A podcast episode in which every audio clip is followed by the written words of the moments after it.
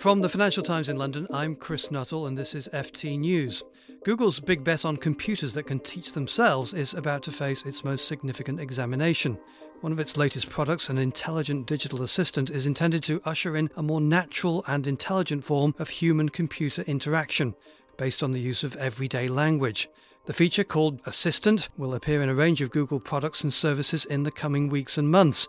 It aims to steal users away from rival ventures like Amazon's voice activated home device Echo, Apple's smart assistant Siri, and Facebook's widely used messaging services Messenger and WhatsApp. On the line with me to discuss this is Richard Waters in San Francisco. Hi, Richard. We've heard from you today about Allo, a new Google product. Does this have Google Assistant in it? Yeah, so this is a messaging app that for Google is a very significant kind of play because Google has tried for years to come up with a mobile messaging service that people are going to want to use in large numbers and they've failed. Facebook really owns that market. So for Google, they're trying to do two things. They're trying to introduce this service that you're actually going to switch away from all the things you currently use for, which is a bit of a stretch and they're planting in it this intelligent assistant, hoping that somehow the fact that you can do things from inside messaging, you can do internet searches. When you're chatting to a friend, you can maybe the two of you together can look up restaurants you might want to go to and book a table, that kind of thing, will somehow kind of draw you into a Google Messenger. I think it's a bit of a stretch from what we've seen right now, but that's the aim. And is something else being planted in there? We're seeing the whistleblower Edward Snowden tweeting that you shouldn't use Allo because there's an aspect of surveillance in there. Does he have a point? The really interesting thing for Google is that for them to deliver these really intelligent services, they need to know you. They need to understand a lot more about you, even than they do already through their existing services. For instance, they want to understand how you talk because the way that this Allo service works is it suggests things for you to say. So if a friend asks you something on a messenger, your service will say to you, it'll suggest four or five things you might want to say in response. So you won't have to even bother typing. You can just hit one of those buttons. So for Google to be able to do that, they really need to understand more about the kind of things you say and how and when you're likely to say them. So they are going to keep a lot of information about you. They're going to keep your entire messaging history so that they can plumb that and get to know you better. So there's a real tension inside Google between privacy on the one hand and you know usefulness and personalization on the other.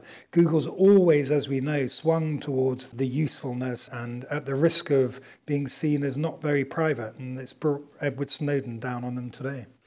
And Google does seem to be playing catch up a little in this sphere. What advantages does it have in trying to catch up with its rivals?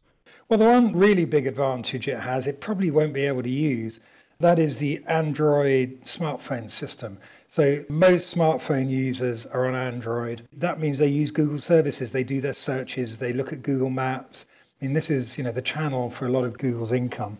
Now, if Google were to put Allo, their messaging service, on the home screen of all Android devices, so every Android user had it there in their face. That would be a way to promote it. However, European regulators are already targeting Google over how they use Android and how they're using their mobile position to squeeze out other services. So, this would be the most obvious way for them to get an audience. Um, it would also, certainly at least in Europe, guarantee them an antitrust action. Okay, well, Allo could be one um, point of controversy then, but where else can we see Assistant cropping up then uh, over the next few months? I think the next version we're going to see is going to be a voice response system, a voice activated system, you know, things without screens that you can talk to. So the next thing that we're expecting Google to do is launch something called Google Home that they've talked about. And it's a box that sits somewhere around your home with a speaker and a microphone. It's listening all the time you ask it things and it responds. And it's exactly what Amazon has done with the Amazon Echo. You can search for things, you can buy things, you can order a taxi, whatever. And this will just be pure voice. I think that's next. I think that will also then get planted into Google phones. There's been a lot of talk of a Google branded phone, the first Google phone, that's also likely to be coming out this autumn. So this intelligent agent will start popping up all over. And the catchphrase now for this seems to be conversational AI or, or machine learning. How conversational is it going to be, though? Is it still at a very basic level? It's extremely basic. The difficult things for computers is language. You know, one of the most difficult things for computers. To humans, it's just so deceptively simple. I think the problem we have is that when we talk to machines that answer us back, we assume a much higher level of intelligence than they actually have. It's very easy to impute some kind of human like quality onto any kind of machine that starts to talk to you or respond to you. However, the limits on these machines are extreme. And so once you get beyond a very narrowly scripted area where it can maybe understand a few linguistic tricks beyond a very straight script, once you get beyond that, these systems aren't very useful. So it'll be easier and better, for instance, than listening to one of those telephone answering systems that offers you seven options and you have to press a button. It's definitely a big leap forward from that, but it's still a long way from real human interaction. And do you feel that consumers are getting more comfortable with this kind of interaction? Is there evidence out there that they do want to have conversations with machines? Yeah, this has crept up on us actually much quicker than I would have expected. Apple's Siri, you know, was a gimmick when it was launched in the iPhone five years ago, and Apple are now saying that 2 billion requests a week are going through Siri. So that means a lot of people are using it in their everyday lives. Google has had voice activated search in their phones for a long time.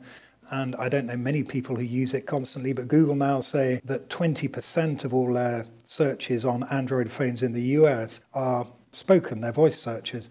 So, you know, these things have reached a point where they are still in the minority, but these are very widely used services. And so all the big tech companies think the moment has come to push them much further forward. Okay, Richard. Well, thanks for answering our questions in this, what was a very human conversation, anyway, for now. Thank you. Good to talk to you.